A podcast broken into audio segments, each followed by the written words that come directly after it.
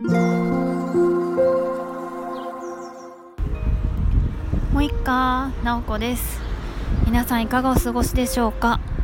えー、今日はですね珍しく外で収録をしています。音がざわざわしてるでしょうか？どうだろう？ちょっと車の音がしてるかもしれないです。えっ、とですねちょっとね私仕事が大変なことになっていてもう いろいろキャパ超え状態みたいな感じですね。本当にスタイフ配信してる場合じゃないくらいいろいろとタスクが山積みなんですけれどもちょっと気持ちを落ち着かせるためにも収録しています。でちょっとあまりにも大変で私のこう精神がですねかなり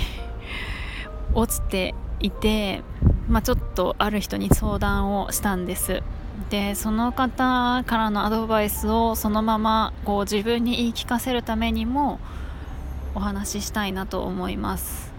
えー、とにかく人に頼りなさいと言われました。まあ、なのでその方に相談したのも人に頼るっていうのの一つだからこれはすごく大事だねって言ってくれたんですけどとにかく助けてっていう風な声を上げたりとか困ってるっていう風に言ったら周りの人がこう手伝ってくれるからっていうことでどうしてもなんか一人で頑張ろうなんとかしようっていう風に思っちゃうなと私はそんな感じなんですけれども、まあ、抱えずに大変だっていうのを誰かに言うっていうところがやっぱり大事だなっていうふうに改めて思いました。もうこれは自分に言い聞かせてます。特にと私は会社員ではないので本当にいろんな人としかもリモートでやってるんですね。フリーランスなのでその辺りのその自己管理というか困ってるっていう発信はしないとこう上司がいるわけではないのでその辺りもすごくまああの厳しいというかしっかりあのやる必要があるなっていうふうに思います。それは自分のためにも一緒に働く人のためにもっていう感じがしています。